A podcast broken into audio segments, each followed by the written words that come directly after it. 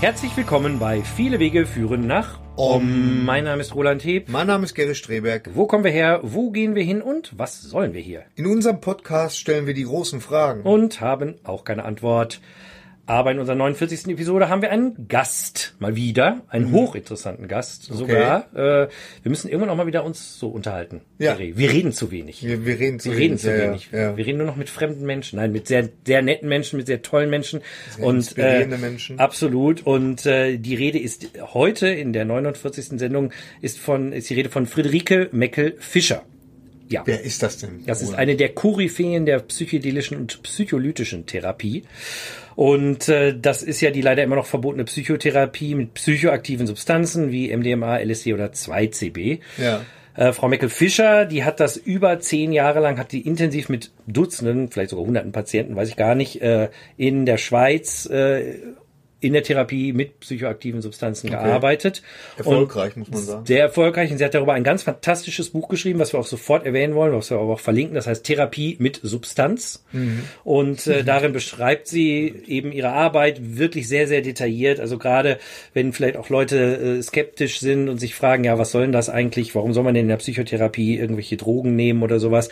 Das äh, ist ja doch eine Meinung, die äh, immer noch sehr umstritten ist. Äh, dann ist dieses Buch auf jeden Fall mal zu empfehlen, um einen Blick in diese Welt zu bekommen und sich vielleicht mal anzufangen, ein Urteil zu bilden, was mhm. vielleicht auf Fakten und Informationen basiert und nicht auf irgendwelchen Vorurteilen oder irgendwelchen Hörensagen, Ideen ja, ja. oder so weiter. Also ganz, ganz, ganz großartiges Buch. Ja, dass äh, die Frau Meckel-Fischer so offen über ihre Arbeit reden kann mit illegalen Substanzen, hat äh, natürlich leider auch einen nicht so schönen Grund, nämlich äh, sie ist vor ein paar Jahren äh, mal verpfiffen worden und äh, musste dann auch, äh, wurde dann auch vor Gericht, musste vor Gericht erscheinen, wurde dann auch ähm, bestraft in Anführungszeichen, allerdings tatsächlich nur für ihre äh, die, für die Tatsache, dass sie illegale Substanzen abgegeben hat. Also ganz äh, explizit hat auch das Gericht ihre Arbeit an sich nicht kritisiert. Das finde ich ah, ganz okay. wichtig. Das sagt sie auch im Interview nochmal, aber das fand ich einen sehr wichtigen Aspekt. Also es hat selbst das Gericht erkannt, dass es gar nicht jetzt um die um ihre Arbeit an sich ging, sondern einfach nur einfach für den nur, illegalen mh. Fakt. Sie hat halt eine, sie hat halt quasi ein Gesetz gebrochen. Das ja, ja. so, ne? Und ähm, das hatte aber nun schon zur Folge, dass Frau Meckel-Fischer natürlich jetzt nicht mehr mit diesen Substanzen arbeiten kann, weil sie sind nun mal gerade auch in der Schweiz und Europa immer noch vorwiegend illegal. Sie arbeitet weiterhin als äh, Therapeutin, als Psychotherapeutin, aber ähm, eben jetzt nicht mehr mit Substanzen. Okay. Ähm, alles weitere dazu äh, äh gibt's gleich in unserem ganz ausführlichen Interview. Mhm. Ähm, ich muss müssen fast leider sagen, in, in meinem ausführlichen Interview, weil das war das zweite Interview, was ich im Sommer in Zürich geführt habe, wo der, der Gary leider nicht genau. dabei war in der Schweiz.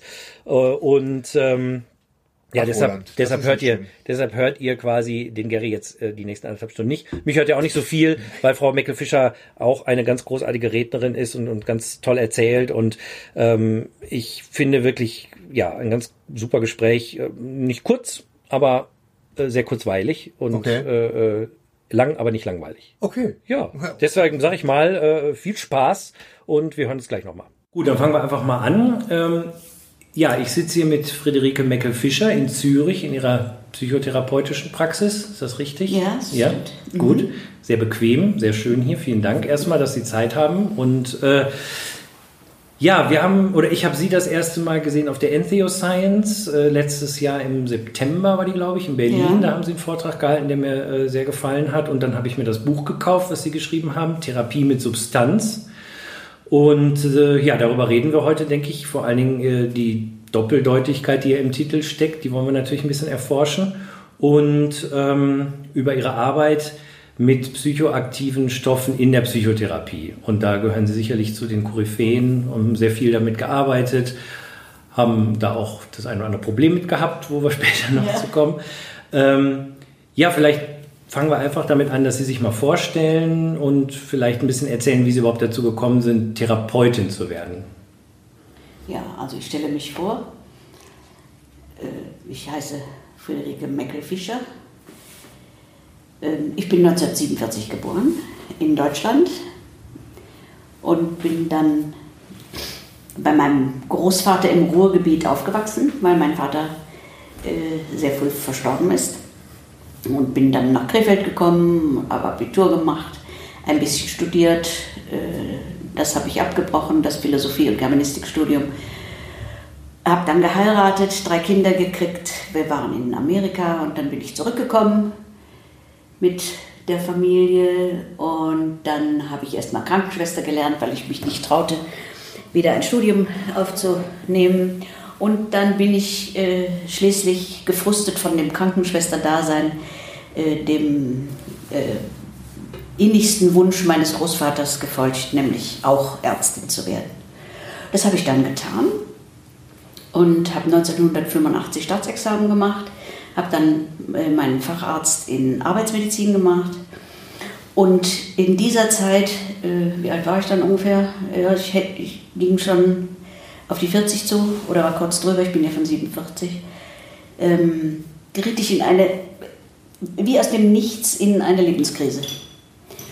Äh, erschwerend kam mir zu, dass ich mich in jemanden verliebt habe, der mich überhaupt nicht wollte.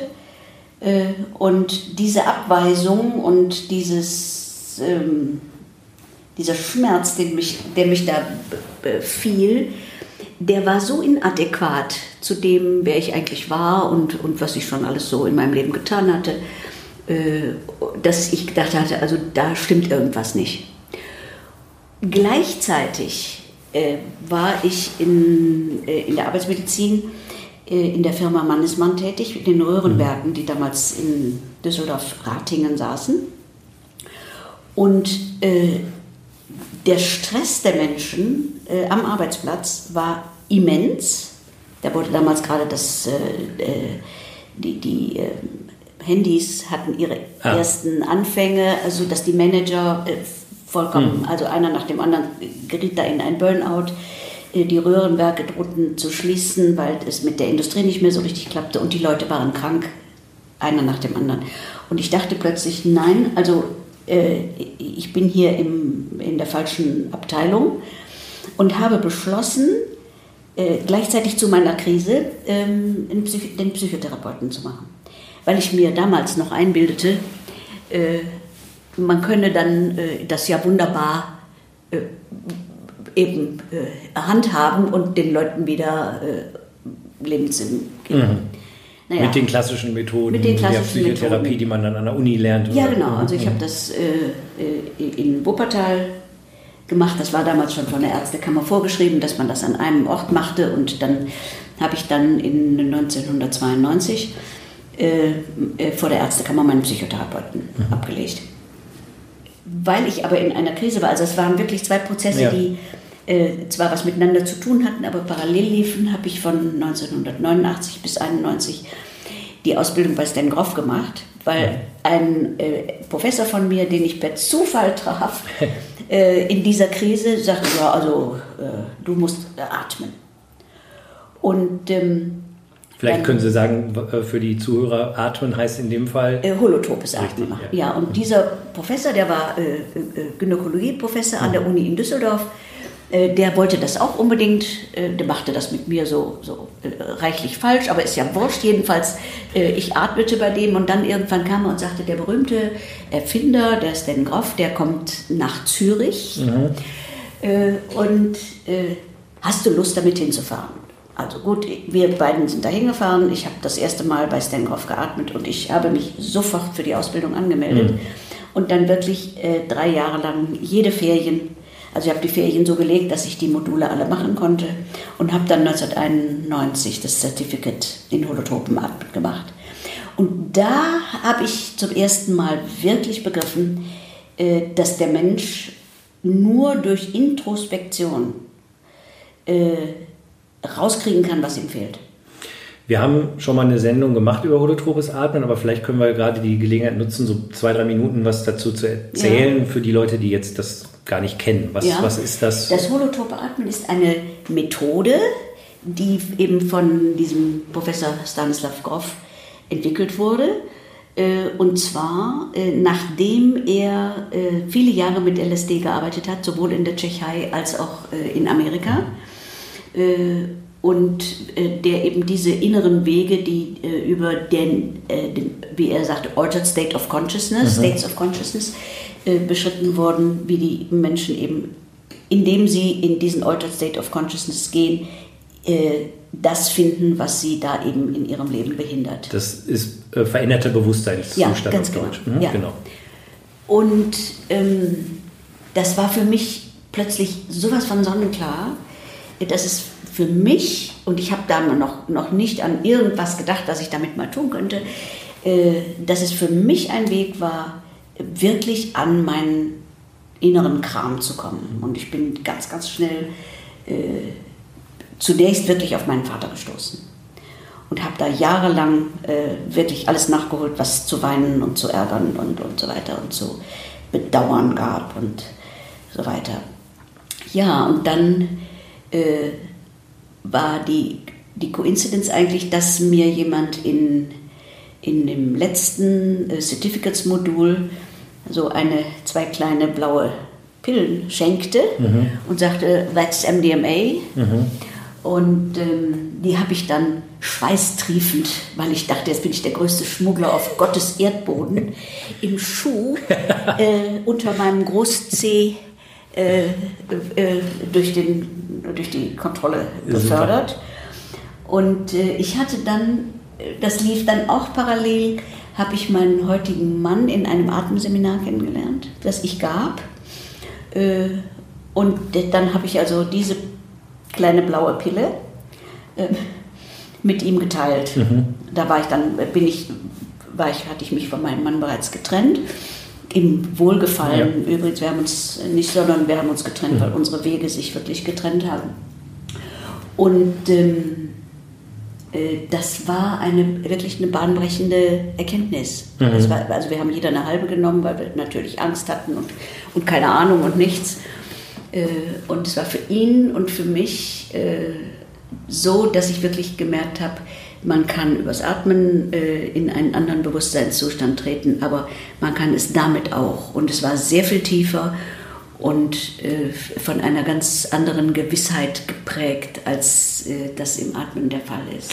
Vielleicht kurz auch hier für die Zuhörer, die nicht so ganz firm sind, MDMA, das äh, landläufig bekannt als Ecstasy, obwohl Ecstasy ja nicht unbedingt MDMA richtig, enthält. Richtig. Haben wir auch schon öfter darüber gesprochen. Also die Pille, die man in der Disco kauft, äh, wird höchstwahrscheinlich irgendwas haben, nur kein MDMA. Genau.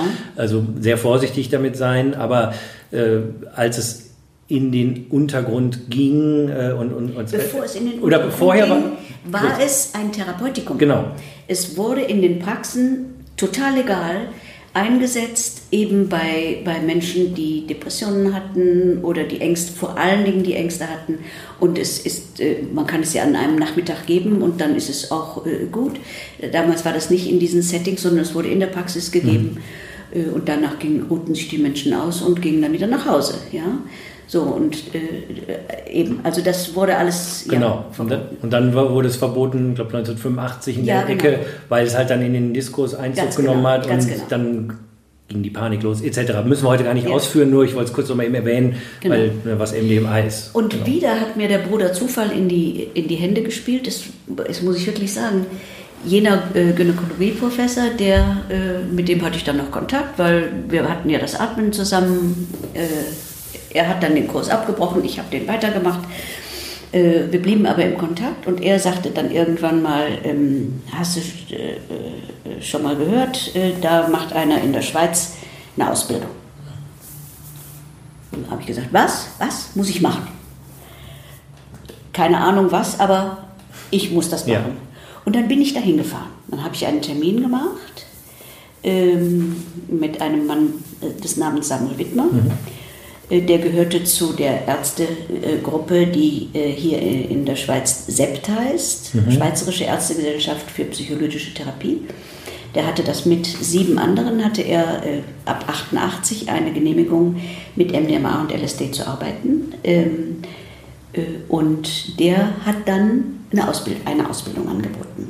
Für Therapeuten oder für jeden? Also, also es war eigentlich hauptsächlich für Therapeuten mhm, genau. Ähm, aber es waren auch Menschen drin, die äh, nicht Therapeuten mhm. waren, zum Beispiel mein Mann. Mhm. Äh, weil ich, mir war schlagartig klar, wenn ich das mache, ja. dann äh, muss er das auch machen, weil äh, man wird, man verändert sich. Mhm. Und äh, eine Beziehung muss eine Veränderung entweder aushalten oder man wächst gemeinsam. Ja. So, und dann bin ich also diesem äh, Herrn Wittmer wirklich auf den Geist gegangen. Äh, der hat mir damals schon von, was Bewillig von Bewilligung erzählt und ich weiß nicht was alles. Ich habe nichts verstanden, aber ich habe gesagt, ich will in diese Gruppe. Und ich habe ihm jedes halbe Jahr ein Postkärtchen geschrieben und darunter geschrieben, äh, wann geht es los, bin ich genommen und so weiter. Und dann bin ich tatsächlich genommen worden mhm. äh, in 1992. Und dann habe ich, haben wir äh, über drei Jahre lang, äh, dreimal im Jahr, ja, nee, viermal im Jahr äh, ein Wochenende gehabt. Und da habe ich gelernt, ah, wie ist man, wie, wie benimmt man sich, wenn man eine psychoaktive Substanz aufgenommen hat. Die ersten Anfänge, es war ja damals noch nicht so viel bekannt wie heute, das ja. war ja in der Zeit vor dem bekannten Internet. Es gab fast keine Literatur. Also wir lernten äh, über die Grundzüge der unterschiedlichen sub psychoaktiven Substanzen. Äh, wir lernten äh, lauschen, äh, nur schauen, nicht reagieren. Also im Grunde war das eine ein Training, äh, ein meditatives Training äh, unter dem Einfluss einer psychoaktiven mhm. Substanz. Therapeutisch gearbeitet wurde damals nicht. Das äh, hat dann für mich auch äh, Konsequenzen, also es hat die Konsequenz gehabt, dass ich später gearbeitet habe, mhm. Äh, weil mir das gefehlt hat. Es war aber sehr, sehr strukturiert, sehr ruhig. Ähm, wir waren 50 Leute. Jeweils im Raum? Im Raum, oh, wow. alle auf einem Stuhl sitzend. Und okay. es sprach keiner, es bewegte sich keiner. Und nur wer irgendwie aus, aus der Balance fiel, der konnte sich dann vor seinen Stuhl legen. Ja, das war dann nach drei Jahren vorbei.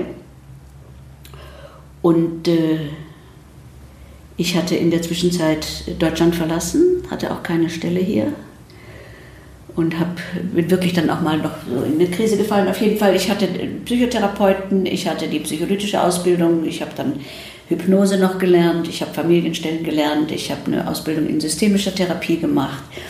Ähm, bei Stenkhoff, das war ja eher transpersonal, ich selbst bin tiefenpsychologisch ausgebildet.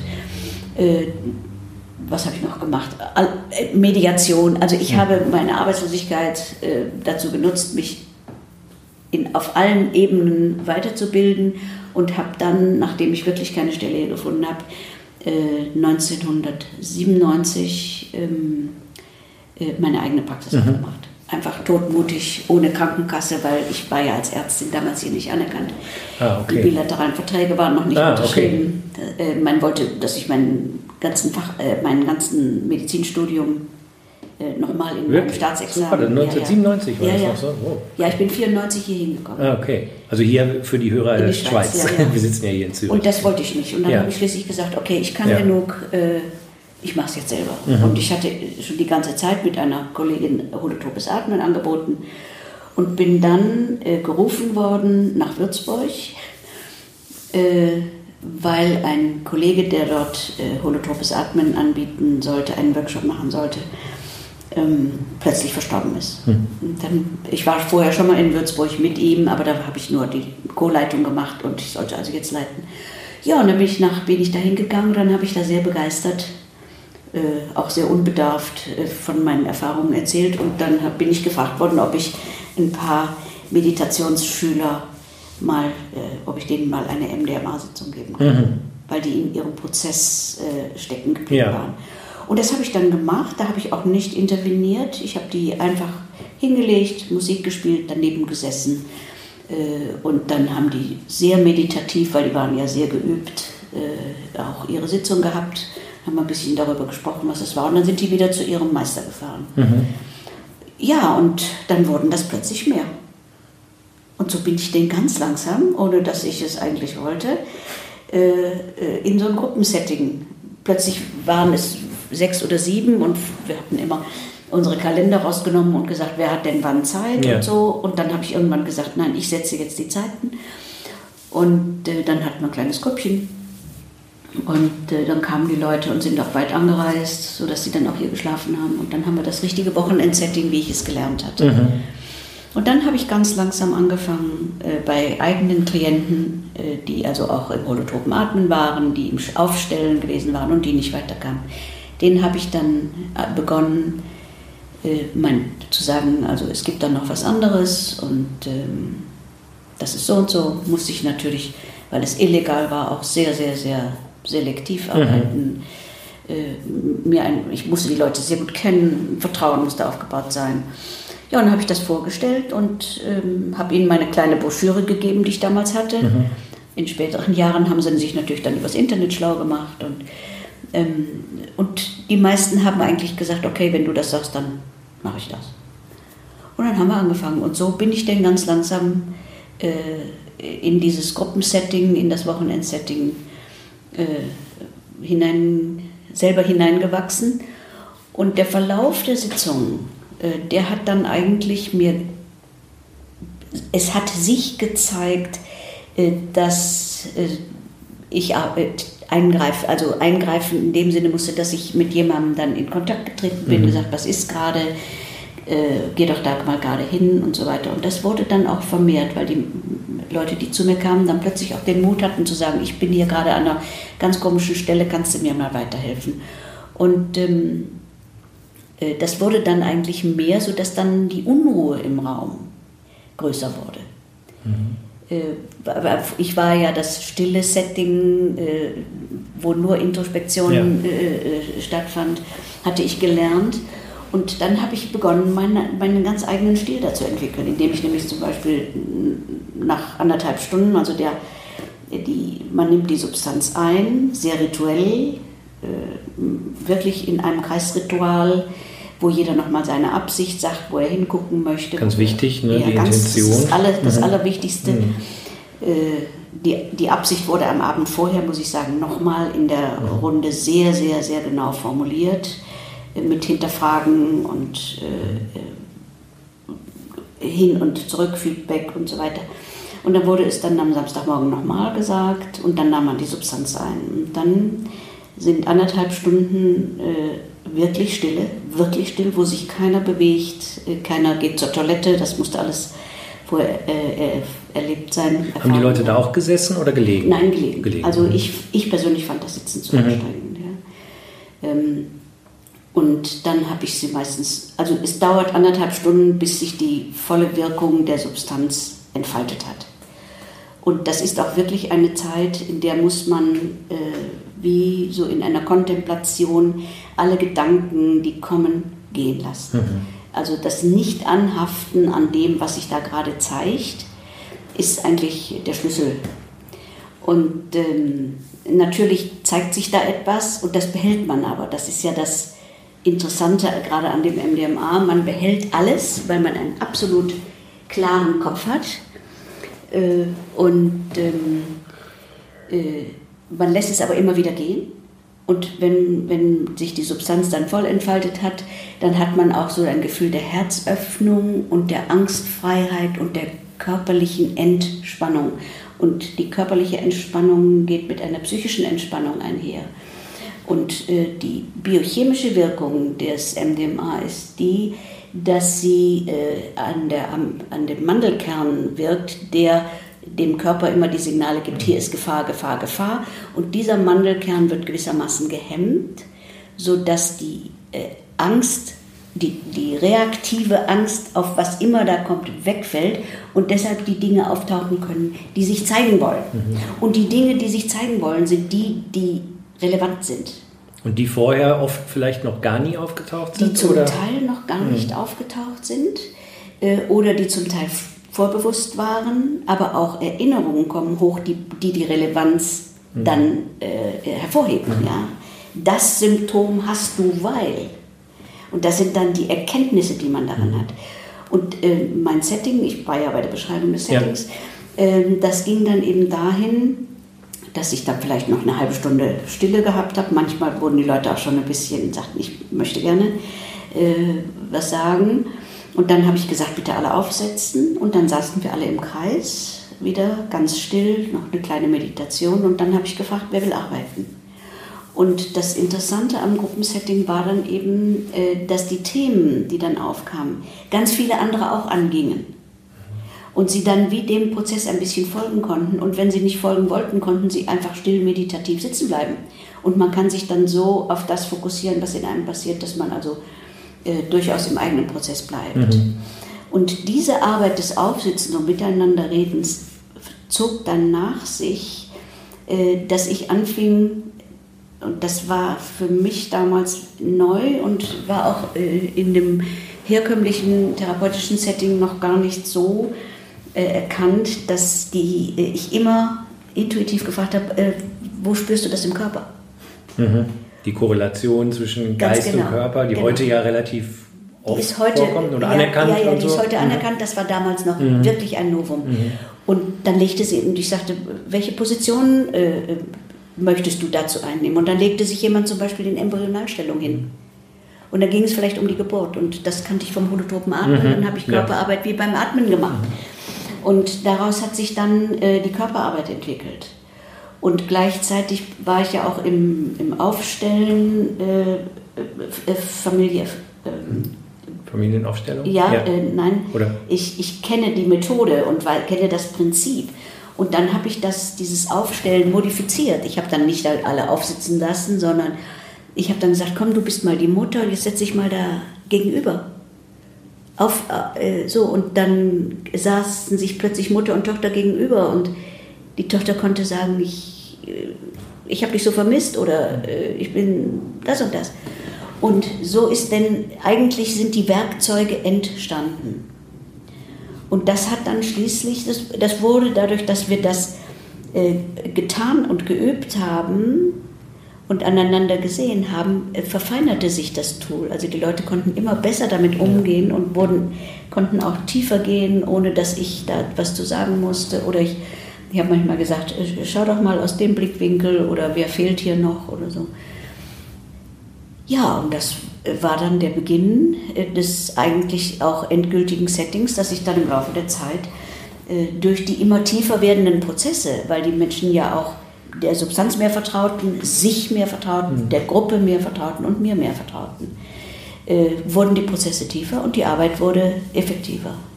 Also das war so das äußere Setting. Und Sie haben ja nicht nur mit MDMA gearbeitet, sondern ja. auch mit anderen Substanzen. Ja. Vielleicht können Sie da ein bisschen erzählen, wann welche zum Einsatz ja. kommt. Also das MDMA ist eine, eine Anfängersubstanz. Mhm. Also ich will jetzt nicht sagen, dass man damit einsteigen soll, bitte, ja, ist nicht meine Absicht. Aber es ist äh, nicht überwältigend. Äh, man bleibt jederzeit voll bewusst, ganz im Gegenteil äh, man ist so klar wie nie. Ich behaupte, äh, dass ich äh, da eigentlich erstmal richtig denken gelernt habe. Und man durchschaut die Dinge und man durchschaut auch die emotionale Ebene und spürt die, ohne dass man aber in diesen Sog gerät, das auszuagieren. Und äh, im Anfang habe ich dann äh, eine Normaldosis MDMA gegeben und eine winzig kleine äh, Dosis, vielleicht maximal maximal 50 Mikrogramm LSD. Zu dem MDMA. Zu dem, mhm. also oder nach zwei Stunden ja, so. Aber ja. quasi zusammen. Ja, mhm. genau. Wir haben das dann auch anders probiert, es gleich zusammenzunehmen. Mhm. Das hat dann andere Wirkungen. Und das LSD ist eine Substanz, äh, die mehr auf die Kognition wirkt. Also das MDMA wirkt auf das Gefühl. Das ist ein sogenanntes Empathogen. Mhm. Da steckt das Wort empathisch drin. Und äh, das LSD gehört ja in die Gruppe der Halluzinogene. Und das heißt aber nicht unbedingt, dass man Halluzinationen hat, die hat man ja sowieso nicht, sondern man hat Pseudo-Halluzinationen. Man sieht also Bilder, die in einem drin sind und nicht etwas, mhm. was im Außen gar nicht gibt. Das ist einem Meer. Ja? Mhm. So. Und wenn man äh, diese 50 Mikrogramm LSD zu dieser Öffnung im MDMA gibt, dann verlängert das den Prozess. Mhm und gibt die kognitive Komponente dazu, sodass das Erkennen noch klarer wird. Man hat unter dieser niedrigen Dosierung sicherlich keine Bilder. Also es gibt natürlich Menschen, die haben auch auf MDMA Bilder, ich habe das nie gehabt. Ähm, und so habe ich denn das LSD ganz langsam eingeführt. Äh, als Adjunkt, mhm. ja, also damit wurde der Prozess verlängert. Wir konnten hier auch länger sitzen und arbeiten. Jeder in der Gruppe kam mehrfach dran. Zwischendurch haben wir uns wieder hingelegt, habe ich ein bisschen Musik gespielt, äh, bis sich wieder jemand meldete und sagte, bei mir ist was aufgetaucht. Und dann haben wir uns wieder alle hingesetzt und fleißig. Wie viele Stunden ist eigentlich so eine Session? also wir haben immer Punkt morgens um neun angefangen. Ja. Und wenn wir Glück hatten, waren wir abends um acht fertig. Wenn es schlechter ging, waren wir um elf, zwölf. Ja, das ist ein Mammutprogramm. Ja.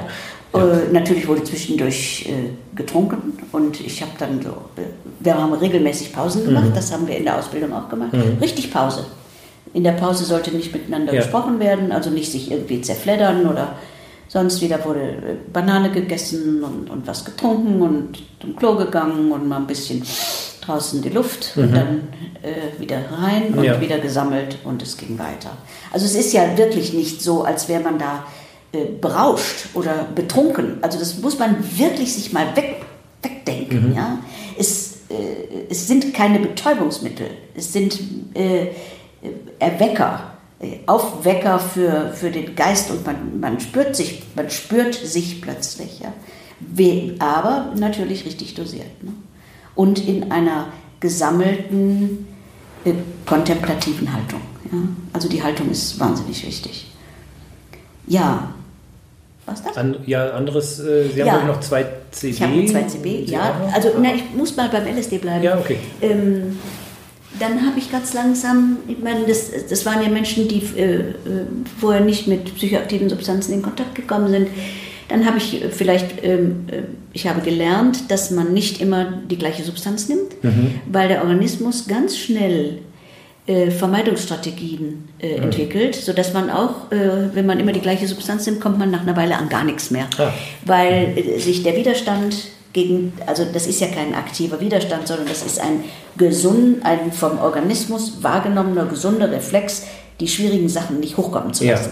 Ja, ja sonst hätten wir ja nicht überlebt. Mhm. Wir wären ja vorher schon verrückt geworden. Mhm. Oder hätten uns umgebracht oder ja. irgendwas.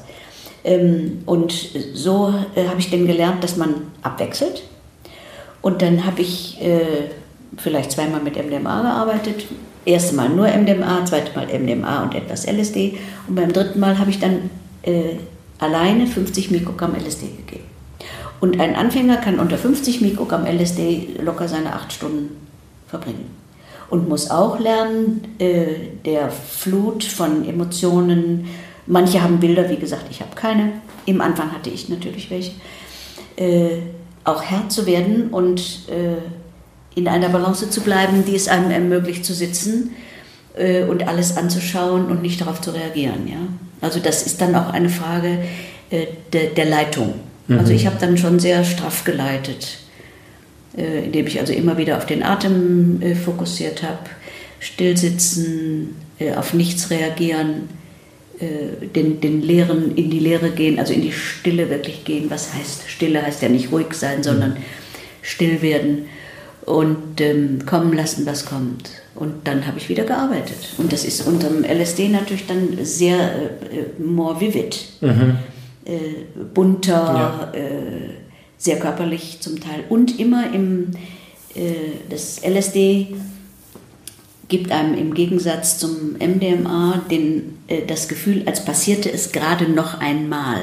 Wenn man jetzt vom Trauma spricht oder generell von dem, was man, von dem, was man, was man wieder erlebt. Ja, ja, muss ja nicht Trauma sein. Also wenn eine ja. Erinnerung vorkommt. Genau. genau. Die mhm. erlebt man, als sei sie jetzt. Ja. ja mhm. Im As-if-now-Mode. Ja, okay. wie ich mhm. immer sage. Ja. Und ähm, bei diesen niedrigen Dosierungen äh, kommen eigentlich eher selten Trauben hoch. Mhm. Also das LSD ist in seiner Wirkungsweise ja dosisabhängig mhm.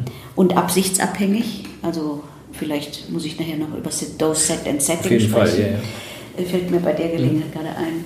Und so kann man denn mit einer niedrigen Dosierung erstmal so die oberflächlicheren Dinge abgrasen, ja, mhm. oder mal sehen, was, was bewegt einen überhaupt. Und äh, dann äh, geht man vielleicht in einer nächsten oder übernächsten Sitzung mal zu 75 Mikrogramm oder dann zu 100, ja.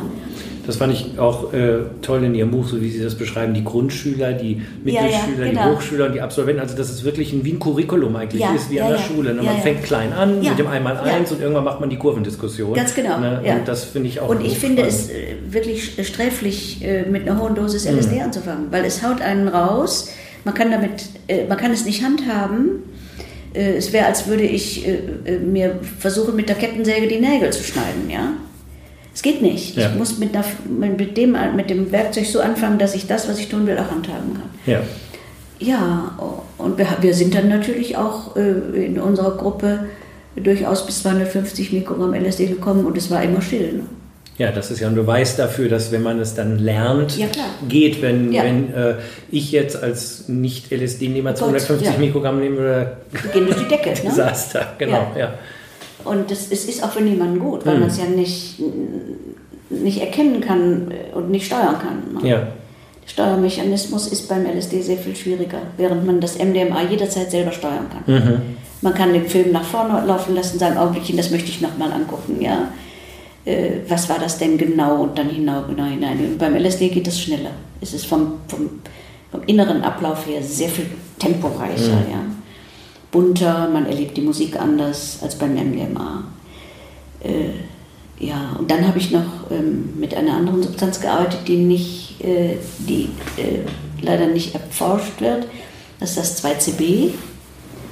Ähm, das 2CB äh, ist eine Substanz, die äh, je nachdem, in, welcher, äh, in welchem Stadium oder in welcher Verfassung man ist, äh, sich anfühlen kann wie MDMA.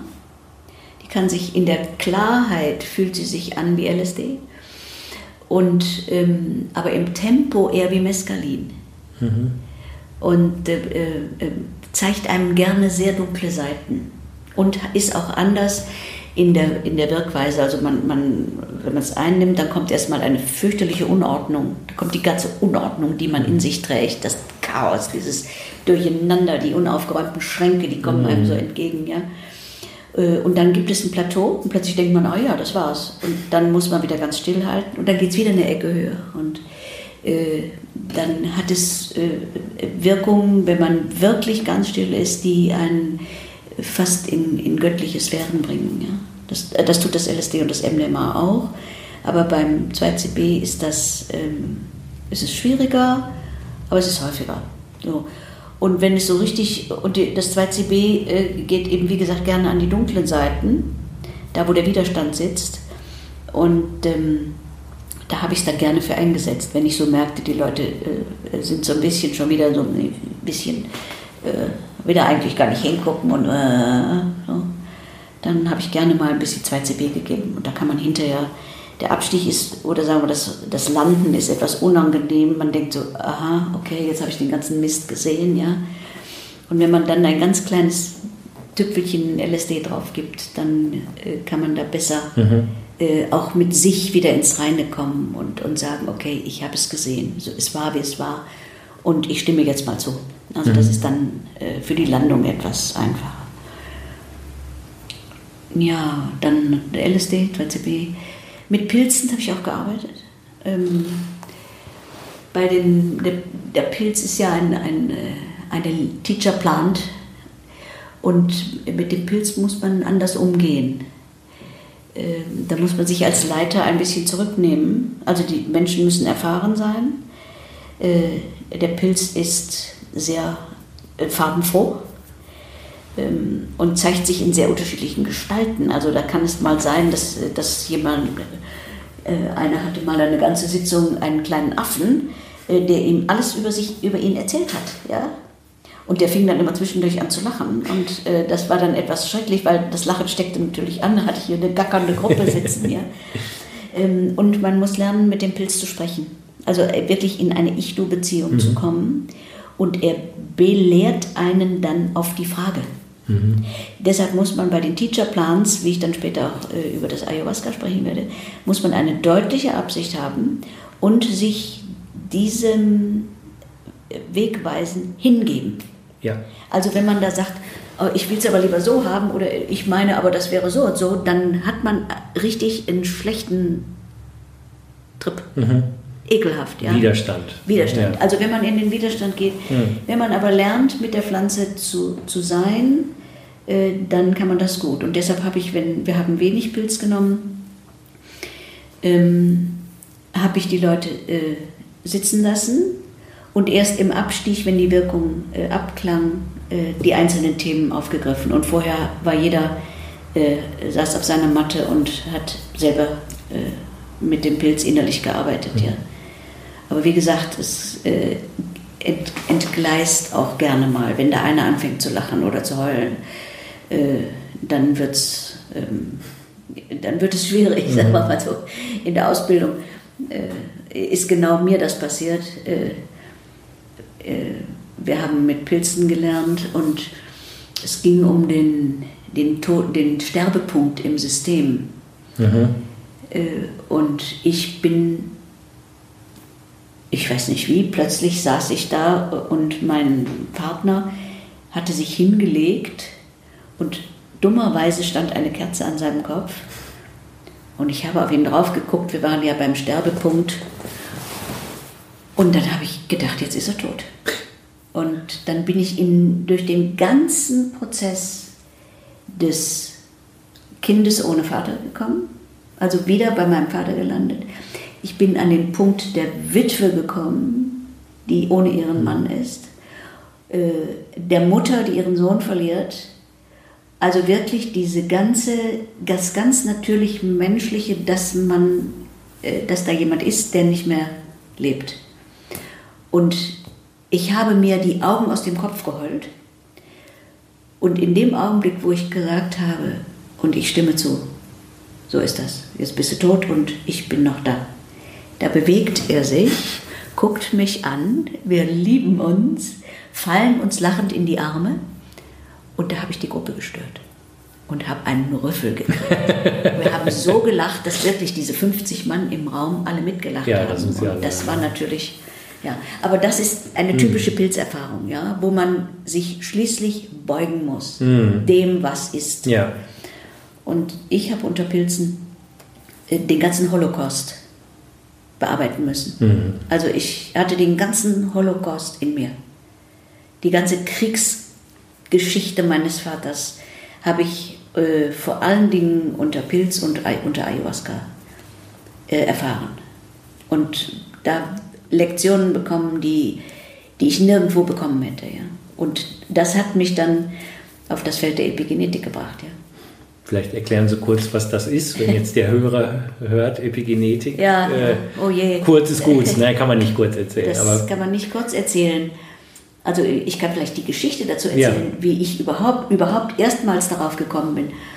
Ähm, wir hatten eine, eine Sitzung mit mit einer sehr geringen Dosis Pilz. Ja. Und ich saß da auf meiner Matte und plötzlich äh, ging die DNA meiner Mutter an mir vorbei und die DNA meines Vaters und die liefen rückwärts. Ihr Leben, ihre DNA, ich sah das alles parallel, lief rückwärts und daraus wurde meins. Oh. Daraus wurde meine DNA. Und wir durften ja nicht sprechen da. Und dann habe ich meinen Mann angestoßen und habe gesagt, behalt das mal für mich, weil ich, ich vergesse das Zeug äh, gerne. Es gibt eine Vererbung, die ist nicht genetisch. Ja. Und das war im Jahr des Herrn 94, 95. Mhm. Und dann habe ich das irgendwie in mir verfolgt. Und irgendwann höre ich draußen in der großen weiten Welt, äh, das Wort Epigenetik. Und da wusste ich plötzlich, das genau ist das. Dann habe ich das angefangen systematisch zu verfolgen äh, und habe auch auf äh, äh, Sitzungen hier, also ich muss dazu sagen, wir hatten ein, ein sehr buntes Publikum. Da war eine äh, Frau dabei, die hatte Angehörige in Auschwitz verloren. Ein Mann war dabei, der war mit Widerstandskämpfern äh, verwandt, die auch hingerichtet worden waren. Äh, wir hatten äh, eine dabei, deren Vater ein richtiger Nazi war. Äh, und ich mit meinem Vater, der auch offensichtlich Nazi war, nur so früh verwundet wurde, dass er da auch nicht mehr das Böse so anrichten konnte. Aber immerhin, er war da und an diesem Krieg beteiligt. Und wir alle saßen da gemeinsam in diesem Raum, ja, und mussten uns, haben uns den Holocaust im Grunde nochmal durcharbeiten müssen und auch die Trauer und dieses Leid und die Versöhnung von Täter und Opfer nachfahren. Also das haben wir alles erlebt und erarbeitet. Und so bin ich denn immer, immer mehr in, in das Feld gekommen, zu erkennen, schneller zu erkennen, wo ist etwas eigentraumatisch mhm. und wo ist etwas äh, über die Generationen hindurch weitergegeben an Kriegstraumata. Ja. Und ich meine, die, die Bücher, die es heute alle gibt, von der Sabine Bode ja. angefangen bis zu den neuesten äh, Dingen über die Epigenetik, die wir wissen, äh, das ist da kommt man eben mit diesen Substanzen dran. Ja. Ja, wie sind wir denn jetzt darauf gekommen? Ich bin schon ganz Irgendwie von der Epigen Epigenetik war, äh, wir waren, glaube ich, noch bei den Abläufen, auch 2CB war vorher. Genau, 2CB, genau, ja. Äh, Pilze haben wir Pilze, gemacht. Dann, ja, und dann habe ich, ja genau, genau jetzt bin ich wieder, jetzt habe ich es wieder. Ja, ja. Ich komme mal. Also es ist ja auch ein Riesenfeld. Nein, ist wunderbar, ich finde es fantastisch. Also ich, äh, äh ja, dann habe ich ähm, in 2001 weil ich ja für mich auch was tun musste. Ich meine, hier Gruppen machen ist das ja. eine, aber ich, äh, wenn ich eine Gruppe leite, habe ich ja kein eigenes Zeugs mhm. äh, ongoing. Und da bin ich, um das zu tun, äh, durch die Lande gereist, geschaut, wo kann ich was machen und bin dann ab 2001 ganz regelmäßig nach Brasilien gefahren äh, und habe dort Ayahuasca genommen, weil ich mit dem äh, Ayahuasca, das ja das DMT in der Wirksubstanz ist, mit dem äh, Mao-Hämmer, äh, mhm. dem Hermelin und Harmin, konnte ich am tiefsten schauen. Mhm. Ganz tiefgreifende, schwierige Prozesse. Also äh, es ist keine Anfängersubstanz. Äh, und äh, da habe ich auch ganz viel für meine Arbeit gesehen. Ich glaube, ich schreibe es auch in meinem Buch, Back dein eigenes Brot, hat mir die Pflanze gesagt, mach deinen eigenen Kram äh, wie ich nach meinem spirituellen Weg gefragt habe. Äh, ja, also meine eigenen Prozesse habe ich äh, mit dem Ayahuasca gemacht und da, wo ich eben hin konnte, wo ich Klient war und nicht die Leitung hatte, sodass ich eigentlich auch immer weiter an mir gearbeitet habe. Und diesen ähm, Schamanen, den habe ich dann auch hier hinkommen lassen mhm. für meine Klienten. Ah, ja. Und äh, das haben wir dann hier gemacht, ein paar Jahre lang. Ja. ja. Und dann äh, wurde das natürlich gehandhabt. Dann habe ich oben, die haben hier unten die Sitzung gehabt und ich hatte oben mein Therapiezimmer. Äh, das habe ich dann oben eingerichtet und wer zu mir kommen wollte, weil er nicht weiterkam, mhm. Äh, der konnte eben kommen. Mhm. Ja. Und dann haben Sie ähnlich gearbeitet, auch mit dann Körperarbeit? Ähnlich, ganz genau, genau. genau gearbeitet wie immer. Und also ja eigentlich dann nicht so wie der Schamane das wahrscheinlich gemacht Nein, oder? Äh, aber ich war mit diesem Mann mhm. übereingekommen, dass ich das so mache. Mhm. Er macht hier unten mhm. Äh, und er hat auch vieles einfach mit seinen schamanischen Dingen gemacht. Aber ich habe oben gesagt, wer meine Arbeit braucht, mhm. der kann hochkommen. Und das haben ein Teil gemacht und ein anderer Teil nicht. Ja. Also die Menschen sind ja immer frei zu tun äh, und herauszufinden, was ist denn das Beste für mich. Ja. ja. Was ja rauskommt, wenn man jetzt Ihnen so zuhört, ist ja also, dass da eine immense Arbeit stattfindet findet oder in diesem Fall jetzt stattgefunden hat, aber ja. für jeden Menschen, der in so einem Prozess ist und so. Und äh, da wäre jetzt die erste Frage, A, worum geht, also geht es meistens um Traumata? Ist das etwas, was quasi ganz essentiell eigentlich irgendwo immer drunter liegt? Und wenn ja, wie, wie kommt das, wie entsteht das? Äh, äh und ähm, ja, machen wir vielleicht erstmal das. Ja, ja, also ich meine, wie ich in den äh, 96, 97 so angefangen habe, äh, da, da, da war das mit dem Trauma noch nicht so. Mhm. Äh, das Wort Trauma oder sexueller Übergriff, ja, Gott im Himmel, also äh, das war überhaupt nicht gang und gäbe. Mhm. Ja, ich hatte in der Ausbildung in Amerika im Atmen, da waren schon ein paar, die sprachen äh, über Trauma und ich habe immer gedacht, worüber reden die? Keine Ahnung, ja, ich ja. bin ein Sexual Abused Survivor und so ja. und ich habe gedacht, gibt es bei uns nicht, ne? keine Ahnung ja, äh, die sogenannte posttraumatische mhm. Belastungsstörung ja. wurde erst ganz spät in den ICD-10 aufgenommen. Mhm. Und zwar nach massivem Druck. Äh, und das als Diagnose äh, gab es noch gar nicht. Das wurde nicht auf die, auf die Kriegsgeschehen bezogen, mhm. ja, sondern das wurde bezogen auf, auf irgendwas, was gerade passiert ist. Erdbeben, äh, K-Unfall. Ja äh, aber die ganzen Kriegs, äh, äh, Krieg, Menschen, die im Krieg mhm. waren und, und Dresden überlebt hatten, wenn die einen Tick hatten, da hat doch keiner an Krieg gedacht. Nee, nee, das war ja? klar.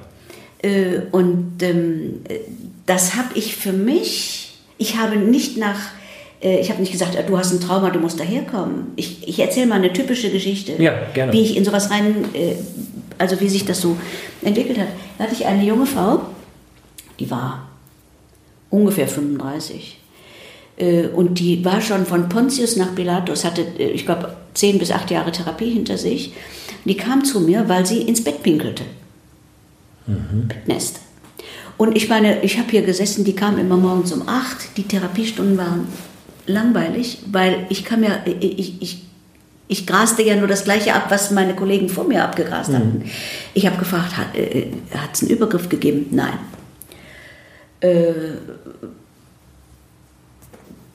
schreit in der Familie, ja, der Vater hat die Familie verlassen, na gut, aber dafür und so weiter. Also gut, ich habe flüssig äh, gesagt, okay, ich habe diese Methode, machen wir. Es hat zwei geschlagene Jahre gedauert, bis sie eines Tages unter M und ich glaube in einer etwas höheren Dosis L gesehen hat, dass sie hinterm Vorhang gestanden ist, wie ihre Schwester missbraucht wurde. Hm. Und dann hat sie blitzartig erkannt, ich habe mir die Windel angelegt, damit ich nicht drankomme. Wow, okay. Ja? Zwei Jahre, ja, wow. Mhm. Und ähm, hat dann natürlich da reingepinkelt, damit das auch einen guten Grund hatte. Zwischendurch haben wir alles mögliche andere bearbeitet, ja. Also wir haben das wie, wie so eine Zwiebel mhm. Äh, von außen entblättert, ja. Und so war sie denn in dem Sinne nicht, äh, sie hatte keinen Übergriff erlebt, wie wir alle gedacht haben. Und ich habe immer, äh, das ist ja das Schwierige auch bei Übergriffen, wenn einer sagt, ich hatte einen Übergriff, dann, dann, dann denkt man gleich, so und so war das. Nein, man muss stay away und warten, bis es sich zeigt. Mhm. Ja? Und das war so das erste Mal, äh, äh, das, Traum, das Wort Trauma kam. Ja? Und dann natürlich, das nächste war dann, dass Leute in ihre Geburt zurückrutschten. Das kannte ich zum Glück vom holotopen Atmen. Ja. Und dann hatten die ein Geburtstrauma, ja. Atemnot. Ich selbst habe ein ganz schweres Geburtstrauma gehabt, habe da lange dran gebastelt, nicht wussten, wissen, dass es das war. Hm. Nicht wissend, dass es das war. Und es, es, hat mir eben auch keiner da geholfen, bis ich dann im Ayahuasca so in einen Sterbeprozess gekommen mhm. bin, dass mich jemand halten musste und ich gegen den Tod gekämpft habe. Ähm, also ich, ich damals bin nicht wie heute die Studien äh, davon ausgegangen, hier ist jemand traumatisiert ja. äh, und dem gebe ich jetzt das, sondern ich habe gesehen, ich komme da nicht weiter. Und dann hat sich etwas herausgestellt. Mhm. Und bei manchen war es eher hochneurotisch, äh, oder epigenetisch, bei manchen war es tatsächlich traumatisch, mhm. die dann darauf gekommen sind. Bei vielen war es auch einfach eine ganz schlimme Kränkung. Ja? Die Kränkung ist eine der schlimmsten Dinge, weil sie diese ganzen Konzepte festigt. Ich taug nichts, ja. ich kann das sowieso nicht. Ja, und da wundern sie sich, warum sie im Leben versagen, weil sie natürlich den, das Konzept bedienen. Ja, das ist ein total guter Hinweis. Ich hatte äh, die Tage noch den Vortrag von Ben Sessa mir angeguckt ja. in London. Da oh, ging es ja auch nochmal ja. darum, dass eben, das heißt ja nicht gleich, dass man vergewaltigt wurde, Richtig. dass man schlimm, also das schlimme Trauma, was man so denkt, sondern ja. dass selbst wenn der Vater oder die Mutter mir gesagt hat, du tauchst nichts, ich mag deinen Bruder lieber als dich, solche Dinge. Das ist das, ein Wahnsinnstrauma. Richtig, genau. Und das gab es natürlich in den frühen Jahren also meinen frühen Jahren, ja, mhm. gab es nicht. Mhm. Äh, äh, wir wissen heute, dass Trauma das ist, was der Mensch als Trauma empfindet. Und wir wissen auch äh, über die Forschung äh, von Stephen Porges und, und äh, Bessel van der Kolk und äh, Peter Levine, mhm. wissen wir auch, dass es ganz bestimmte Abläufe des Traumas gibt, die dann im Körper gespeichert sind und die sich im neuronalen Netzwerk entweder oben verankern oder disseminiert eben mhm. äh, verankern, sodass sie nicht äh, kognitiv äh, vernetzt sind und so weiter. Und an die, all diese Sachen kommt man mit den Substanzen. Genau, das ist, da kommen wir nämlich, glaube ich, auch schon mal langsam zu dem Punkt des. Oh, des nein, äh, Habe ich zu viel geredet? Nein, fantastisch, großartig. Nein, nein, ich, ich meine, wir kommen zum Punkt jetzt äh, Therapie mit Substanz. Ja. Weil das ist ja genau die Frage, die sich mir dann auch immer wieder stellt. Also auch gerade, wenn ich in Ihrem Buch die äh, Beispiele ge gelesen habe oder wie Sie gerade sagen, das hat zwei Jahre gedauert, wo ich mich natürlich frage, wie geht das ohne Substanz? Also von Substanz, wir meinen, wir meinen natürlich dann ja, psychedelische Substanzen. Wir meinen keine Drogen. Nein, nein, wir natürlich meinen, nicht. Ja, ja. Exakt, sondern wir meinen diese Substanz. Aber da ist ja auch dieser doppeldeutige Aspekt drin, ne? das hat ja auch Substanz, diese Therapie. Und, und ohne Substanz kann ich mir fast gar nicht vorstellen, dass man da überhaupt hinkommt. Ja, also ich denke, das holotrope Atmen ist ein Weg. Mhm. Und ich denke auch, äh, dass es Menschen äh, gibt, bei denen man durchaus mit dem EMDR äh, an Themen kommt. Vielleicht müssen Sie kurz zwei Sätze dazu sagen, weil ja, das also das, Hörer das, vielleicht auch nicht kennt. Das EMDR äh, ist eine Methode, äh, die aus der Traumatherapie kommt. Mhm. Äh, oder ja, so kann man das sagen. Und das heißt Eye Movement Desensitization and, and Reprocessing, which means ja. ähm, äh, man äh, winkt vor dem Klienten äh, waagerecht mhm. hin und her und er muss mit den Augen folgen in einer schnellen Abfolge von ungefähr 25 Mal hm, mhm. hin und her winken. Und das soll bewirken und bewirkt es wohl offensichtlich auch, dass bestimmte Synaps, synaptische Verbindungen im Gehirn äh, der Erinnerungsspur, und zwar auch solche, die nicht kognitiv vernetzt sind, mhm. auflöst mhm. und dadurch dann äh, Bilder oder Emotionen hochkommen. Und ich glaube, äh, dass man, und das ist ja auch erst in den letzten Jahren wirklich, wird das gelehrt, das ja. wurde beforscht, aber nicht wirklich gelehrt, war, war man da nicht zugelassen und und so weiter. Und äh, heute wird es äh, doch auch mhm. äh, ziemlich weit verbreitet gelehrt. Und ich glaube, dass man äh, bei einigen Leuten, äh, die sagen wir mal nicht so stabil sind, dass sie schon eine psychoaktive Substanz nehmen könnten, dass man das kann. Mhm. Und man kann auch mit der Traumatherapie nach Peter Levine an viel kommen. Mhm. Ja, also sind, ich bin, sagen wir mal, vor zehn Jahren hätte ich das anders beantwortet. Vor zehn Jahren hätte ich gesagt, ich weiß nicht, äh, wie man anders als mit psychoaktiven Substanzen drankommt. Aber heute sehe ich das anders. Also heute würde, gehe ich auch, äh, ich meine, ich arbeite eben heute nicht mehr.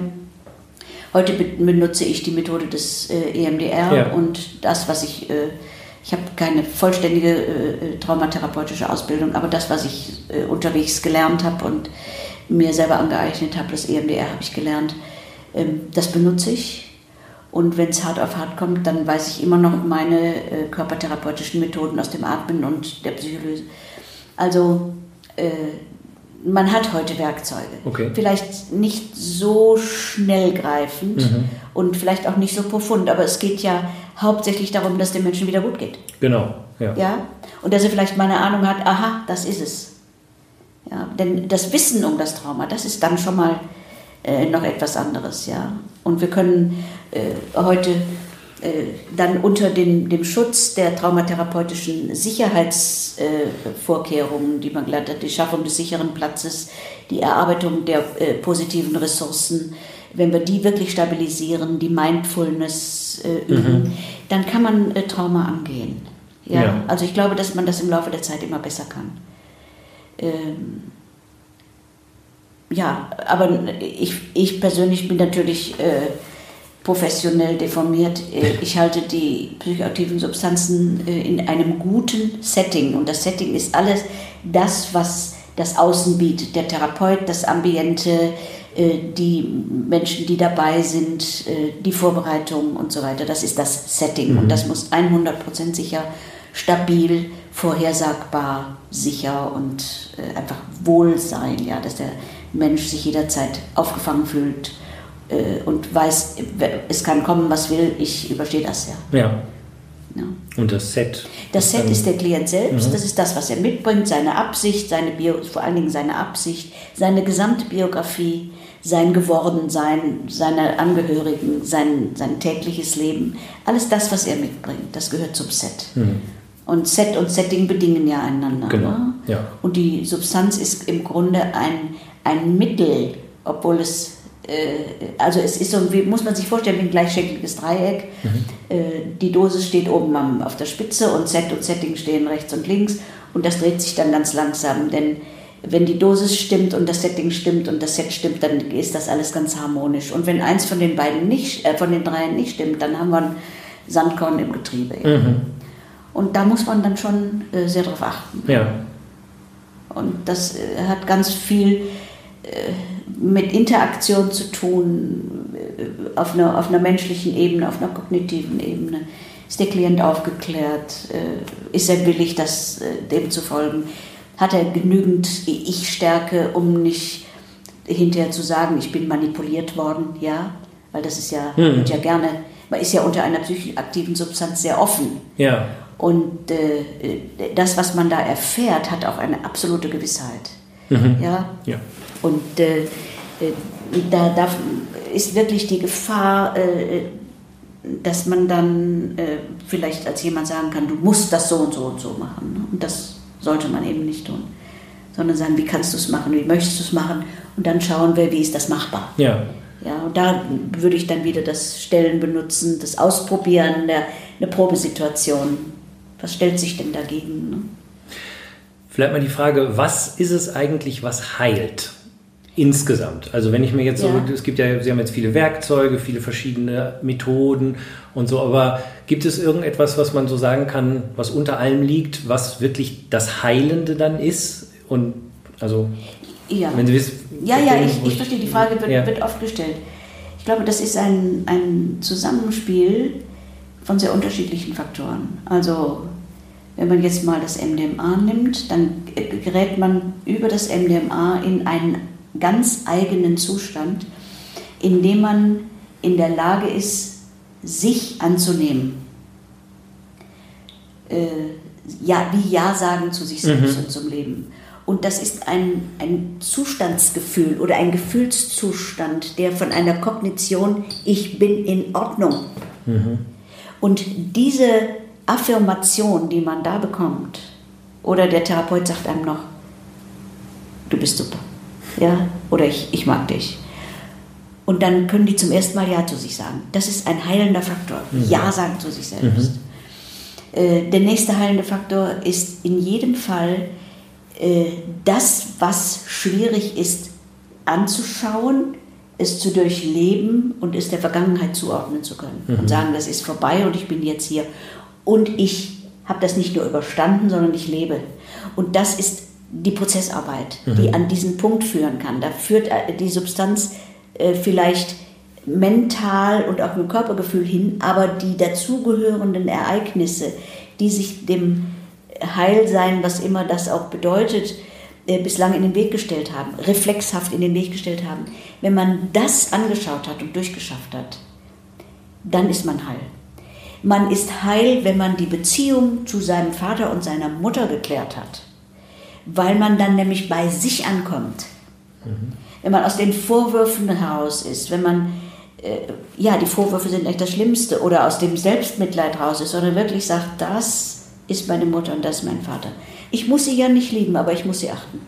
Und wenn man da wirklich bei sich angekommen ist, dann ist man der, der man ist. Und es geht ja letztendlich in der Psychotherapie um die Hauptfrage, wer bin ich? Mhm, ja. Wer bin ich? Ja. Und wenn ich sagen kann, ich bin die und die, und das ist meine Mutter und das ist mein Vater und das ist meine Familie und das arbeite ich ähm, und ich habe äh, das und das erlebt als Kind und das ist jetzt vorbei. Dann ist man in dieser Realität angekommen und das heilt. Mhm. In der Realität ankommen, die Realität anpacken und sagen, so hier bin ich. Akzeptanz. Akzept so ja, will, aber ich würde ja. es zustimmen nennen. Ah, ja. Mhm. Weil Akzeptanz schließt sich immer so ein bisschen auf. Richtig. Und dann gibt ja. es natürlich noch einen, ganz, einen ganz wesentlichen Faktor der halt. Ähm, und das ist, ähm, ist die mystische oder die spirituelle Erfahrung. Mhm. Da gibt es äh, Zustände, die, die natürlich äh, in der Wissenschaft ihre Kriterien haben das, äh, das Kriterium des Nicht-Beschreibbaren, des Unaussprechlichen, des, des Überwältigtseins, äh, äh, des, des sich verbunden fühlens mit, weiß ich, Allah, Gott äh, äh, oder dem, was größer ist. Und diese Verbindung, und das ist wissenschaftlich auch erwiesen, diese Verbindung wieder zu haben und gespürt zu haben und sich in diesem großen Ganzen aufgehoben zu wissen, äh, die ist äh, nachhaltig heilend, ja, diese Erfahrung gemacht zu haben. Die taucht aber oft oder wie, spontan. Die taucht spontan. Die kann man nicht genau, herbeiführen. Richtig. Genau. Also was in der Studie zum Beispiel in John Hopkins, mhm. äh, da geben sie äh, den Studienteilnehmern sehr hohe Dosen Psilocybin. Äh, und zwar mit der Absicht dahinter, eine spirituelle mhm. Erfahrung zu machen. Genau. Und die äh, befreit manchmal instantly von Süchten mhm. Und äh, reguliert das Leben neu. Genau, ist es auch bei der äh, Studie, wo es um die krebskranken Leute ja, geht? Ja, ja, ja. Genau. Die, äh, äh, hohe Dosen LSD Richtig. haben die bekommen ja. und haben sich mit dem Tod versöhnt mhm. oder mit dem Leben mhm. versöhnt, was mhm. ja dann letztendlich das Gleiche ist. Ja.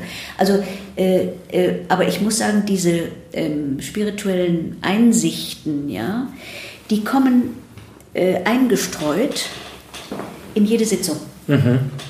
Ja, also das im Aufstieg kommt manchmal, äh, ich bin in Gottes Hand. Oder plötzlich kriegt man einen, mhm. weiß man, ich bin in Gottes Hand. Ich meine, ich weiß, Gott ist nicht der Mann mit dem großen Bart, aber es ist ein ganzes, äh, und es ist natürlich auch kulturell geprägt, welche mystischen Erfahrungen wir haben. Ein, mhm. Muslim wird eine völlig andere mystische Erfahrung haben als wir, aber es geht ja um das Prinzip. Ja, genau. Äh, dieses sich wirklich ankommen bei sich, weil ich gehalten bin. Mhm. Ja? Und das Ganze kann man dann natürlich übertragen in, ich halte den Klienten und bin für den Augenblick die Mutter und er kommt bei sich an. Mhm. Und das kann man auf einer solchen Sitzung machen und die Menschen kommen bei sich an. Und das ist das letztendlich Heilende. Mhm. Ich komme bei mir in meiner Realität an. Stimmt, weil die alles, was da nicht kongruent mitgeht, verursacht ja Widerstände und Reibung. Ja, oder Imbalance. Genau. Imbalance mhm. und die führt dann zu Leiden, weil mhm. man dann da ja an dieser Imbalance hängt. Ja. Ich meine, wenn ich auf einem Hochseil stehe und ich habe äh, nicht irgendwas, wo ich sicher stehe, dann bin ich doch pausenlos damit mhm. beschäftigt, mich in ja. der Balance zu halten, weil ich in der Imbalance bin. Ja, ja. Ja, und die, diese Arbeit führt die Menschen aber ganz genau zu sich. Mhm.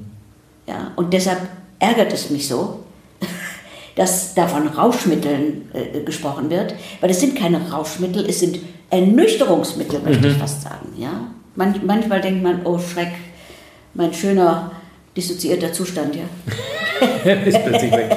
Ja, ja ne? also so, das halt. Ja, das ist toll. Und da spielt ja dann auch Liebe eine große Rolle.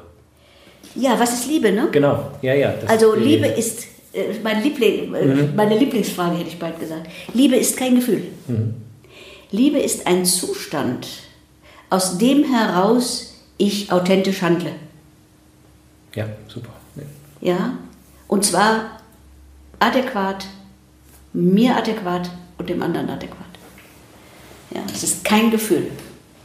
Äh, wenn Leute sagen, das ist ein Gefühl, dann hängen sie an irgendeiner romantischen rosaroten Vorstellungsbrille und ähm, da sind Menschen, die wirklich mit psychoaktiven Substanzen gearbeitet haben, weit weg von. Ja. Sondern Liebe ist ein ganzer Zustand, in dem man ist, aus dem man herausfallen kann. Ja klar. Aber wenn man in Liebe aus diesem Zustand herausfällt, dann kann man sogar diesen Zustand sagen, ah, jetzt bin ich wirklich wütend. Super, das finde ich ganz toll. Ja. Das ist wirklich super, ja. Und das ärgert mich, mhm. was du da gerade tust. Mhm. Weil das ist nämlich dann, genau das, ja, ja was ne? die Leute nicht denken, ja, ja. was Liebe ist. Ne? Also das ist wirklich faszinierend zu sehen, ja. Ja, und ähm, dann kann man den anderen sein lassen. Mhm. Und wenn er einem was tut, äh, dann geht es mal, äh, wenn man aus dem Zustand Liebe schaut, dann schaut man erstmal, äh, was ist denn da in ihm, dass er das tut? Und was hat das mit mir zu tun? Mhm.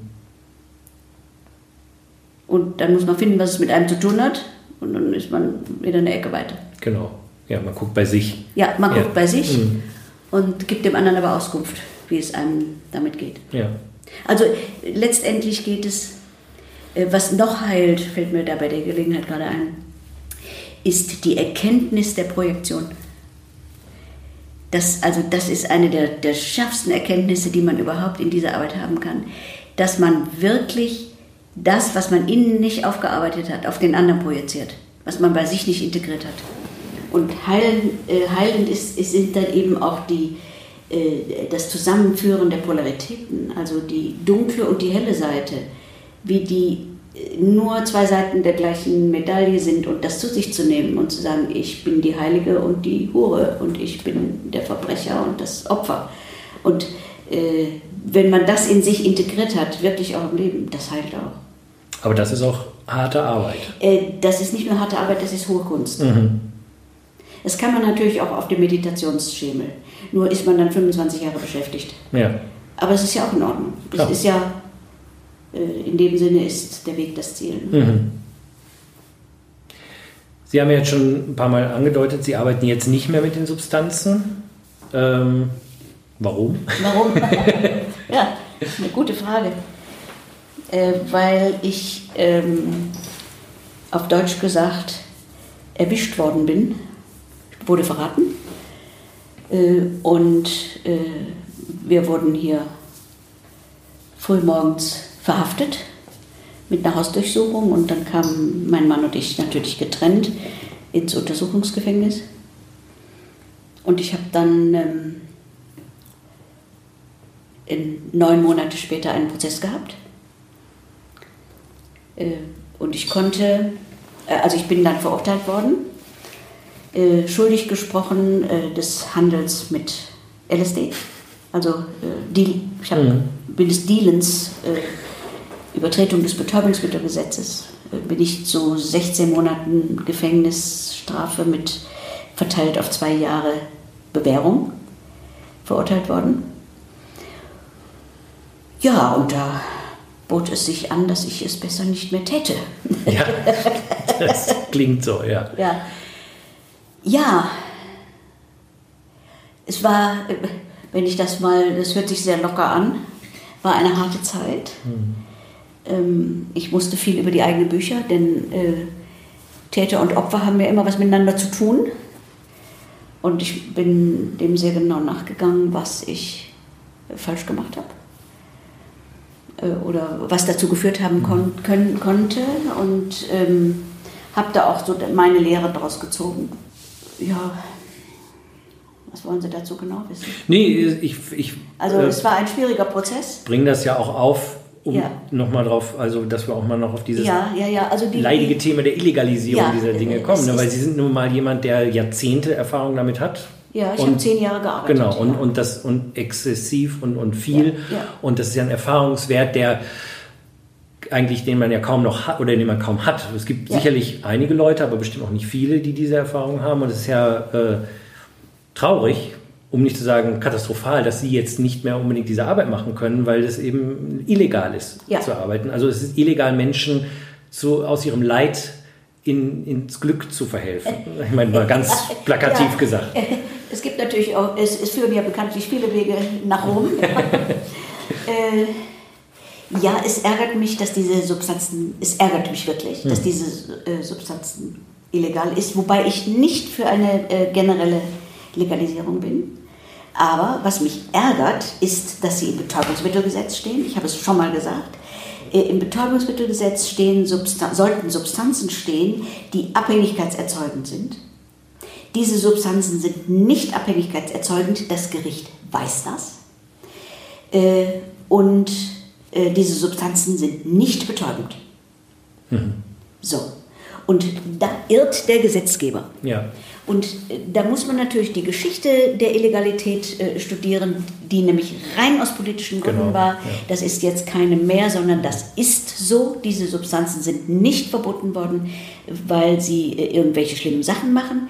Es ist also nicht die Substanz, die äh, süchtig macht, diese, die wir haben. Hm. Ja, das ist das eine. Äh, sie sind wirklich aus politischen Gründen verboten.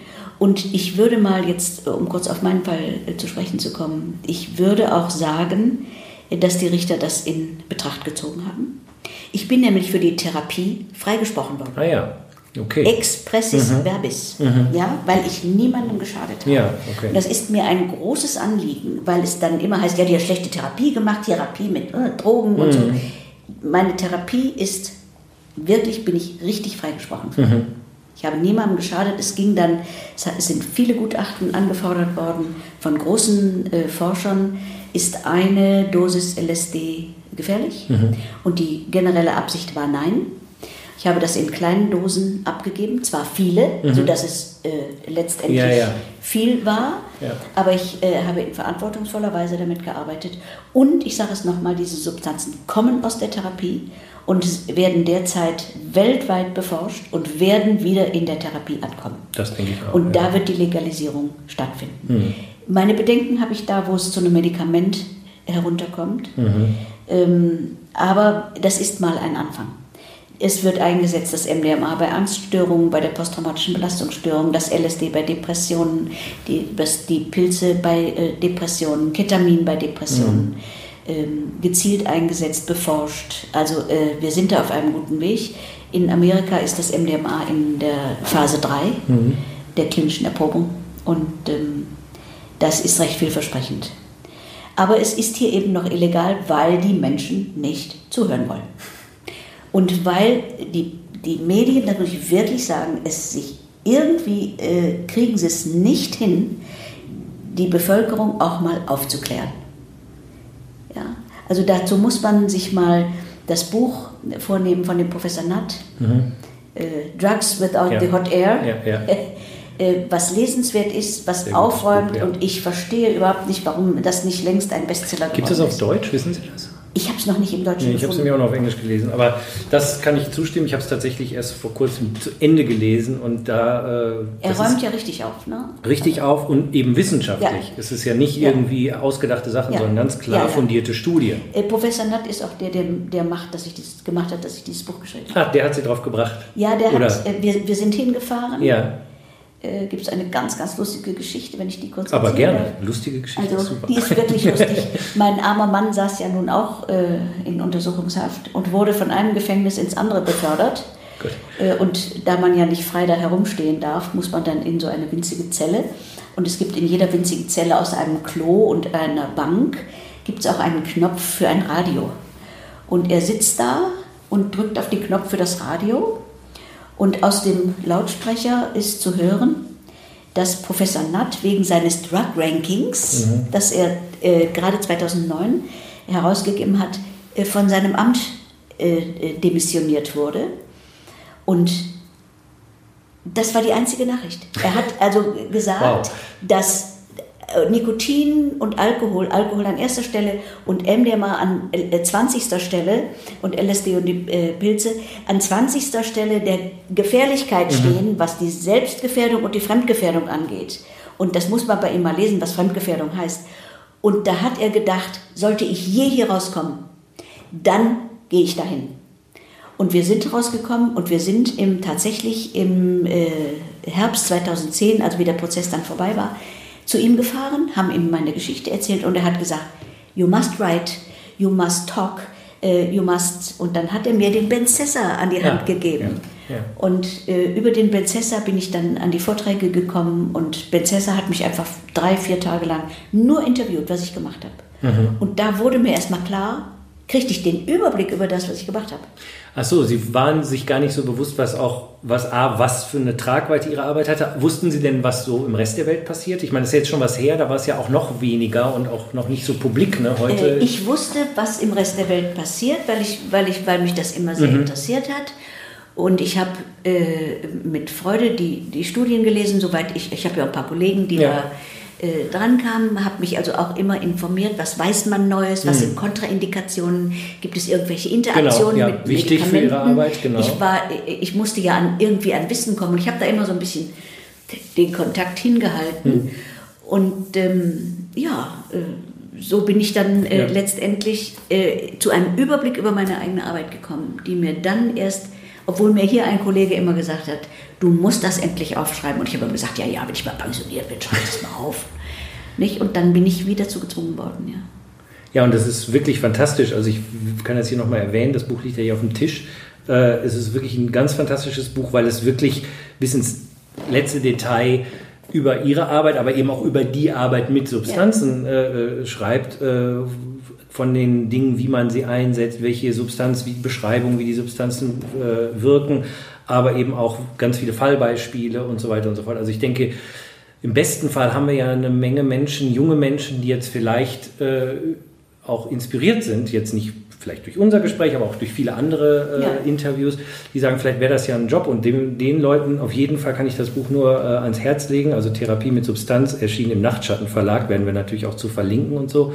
Ähm, weil ich, ich glaube, wie Sie schon sagen, in ein paar Jahren werden zumindest einige der Substanzen ja. wieder im therapeutischen äh, Kontext ja. legal sein und dann können die Leute auch die einsetzen. Und dann brauchen wir natürlich Leute, die auch damit umgehen genau, können. Genau. Und je früher die genau. Leute anfangen zu lernen, umso besser. Ja.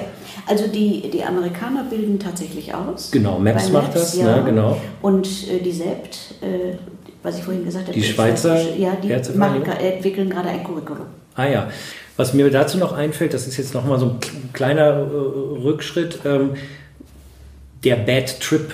Das, ja, weil, weil äh, das ist schon nochmal wichtig, glaube ich, äh, denn in der, in der, ich sag mal, im, im, äh, im Spaß Drogen nehmen gibt es den ja, oder gilt er ja, ja, als das große Schlimme, was äh, ne, das, die große Gefahr, vor der jeder Angst hat und so. Und äh, in dem therapeutischen Kontext, wenn ist ich das, das was wir wollen. Exakt. Wir wollen aber keinen Bad Trip, wir wollen das, das, das äh, darunterliegende Ereignis, ja. Also wir wollen das Ereignis oder den Zustand, weil es sind ja sehr oft äh, nicht Ereignisse, sondern Zustände. Genau. Angstzustände und so weiter. Und dann, ja, das ist natürlich das, was heilt, ja. Heilen tut im Grunde der, der sogenannte Bad Trip, der begleitet ist und durch den man durchkommt. Ja. Richtig, und ich glaube, das ist ein ganz wichtiger Punkt, ja. denn äh, was halt passiert in der Disco, sage ich jetzt mal, ja. im ganz klassischen Fall, ist, man kommt vielleicht durch eine hohe Dosis MDMA, wenn man Glück hat und eine Pille bekommen hat, wo tatsächlich MDMA drin ist, hat man Unglück, weil man plötzlich in eine alte Geschichte reinfährt. Richtig. Aber da ist niemand, der so, jetzt... So, und dann sagt man, es war die Droge, ne? Richtig. Und dann kriege ich die Wut. ja, ja, weil es ist, es ist sie nicht, ja. Und man muss eben wirklich wissen, wenn man etwas einnimmt, dann kann zu jeder Zeit etwas hochkommen aus der Körpererinnerung oder aus der äh, psychischen Erinnerung äh, oder aus der Kopferinnerung, äh, was schwierig ist. Und wenn man dann sagt, ja, ich, äh, so eine äh, Substanz hat die Nebenwirkung, man kann negative Gefühle kriegen, ja, äh, ist das jetzt eine Wirkung oder eine Nebenwirkung? Also ähm, deshalb, es gibt den Bad Trip, wenn man nicht das Setting und die Dosis beachtet hat. Ja. Und vor allen Dingen, was ja auch da passiert, ist oft, also jetzt in den letzten Jahren haben sich ja zum Glück sehr viele so ähm, äh, äh Hilfs Gruppen mhm. gebildet, die auf Festivals sind, den Leuten dann durch diese, ja. in Anführungszeichen, Bad Trip oder, oder herausfordernden Trips führen. Aber früher ist man ja dann gerne auch irgendwo im Krankenhaus gelandet, wurde mit irgendwelchen mhm. Antipsychotika vollgepumpt ja, und dann das blockiert das, das, ja. Ne? Das blockiert, ja. also das kann man schon bei Stan Groff nachlesen, der sagt, nicht einen sogenannten Bad Trip mit Valium oder sowas runterspritzen, weil das hochgekommene Material ist wie ein Vulkan, das will raus. Mhm. Und wenn man das Valium weglässt, dann kommt es erst richtig hoch. Mhm. Ja?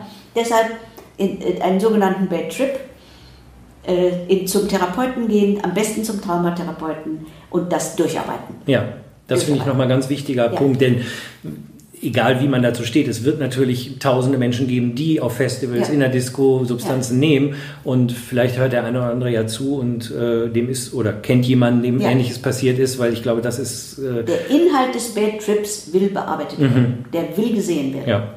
ja. Und dann ist das ja natürlich so, das, das Schwierige, sagen wir mal, daran ist ja, dass man, äh, wenn man äh, äh unerfahren ist, dann hat man ja mit LSD sehr viele Bilder. Mhm. Jetzt sagen diese Bilder aber was. Ja, jetzt hält man die aber für Bilder und denkt, das kommt von außen, kommt das Monster auf mich zu. Das Monster steht für etwas, das muss ja. man auch wissen. Ja, wir können ja nur in Bildern denken. Ja. Ne?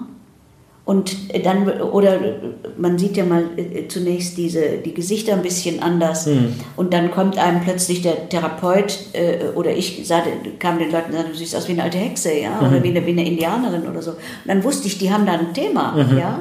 Weil wenn man durch das Thema durch ist und nimmt LSD, dann sieht man die Leute, wie man sie immer sieht. Ja. Ja. Dann ver verliert, und das ist die Projektion und äh, die, die, die äh, Imbalance, ja.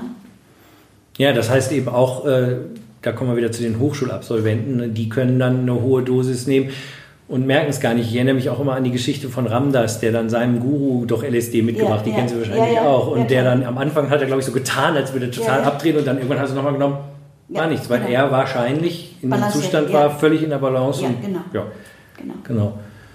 Also die, mein Hauptanliegen ist zu sagen, Wer eine psychoaktive Substanz in einem geordneten Setting nimmt, liegt nicht betrunken, berauscht in der Ecke, mhm. sondern kommt ganz langsam bei sich an. Super, ein perfektes Schlusswort, würde ich mal sagen. Ja, vielen, vielen Dank auf jeden Bitte. Fall und äh, alles weitere dann gleich im Abspann. Vielen Dank. Ja. Und da sind wir wieder jo. zu zweit. Zu zweit wieder. Genau. Ja, äh, wir hoffen. Es war ein super Gespräch. Ja, also ganz großartig, eine großartige Frau, eine mutige Frau und äh, wirklich ein großes Vergnügen und eine Ehre, dass äh, die mir so viel Zeit gegeben hat. Und ja. nicht nur das, man hört jetzt ja nur das Gespräch, ich war ja einen halben Tag bei denen äh, und die haben mich bekocht, sie und ihr Mann, und wir haben total nett geredet und es war wirklich, also außerhalb auch des Interviews, was natürlich toll ist. Ja. Also vielen Dank nochmal an äh, an die für die für die Gastfreundschaft äh, an dieser Stelle. Äh, mhm. Das war wirklich ganz ganz toll äh, und ja, ich hoffe, dass der ein oder andere jetzt mal, äh, der sich noch nicht so sehr damit beschäftigt hat, vielleicht da mal in die Tiefe gehen will und sich das Buch äh, Therapie mit Substanz vielleicht mal zulegt.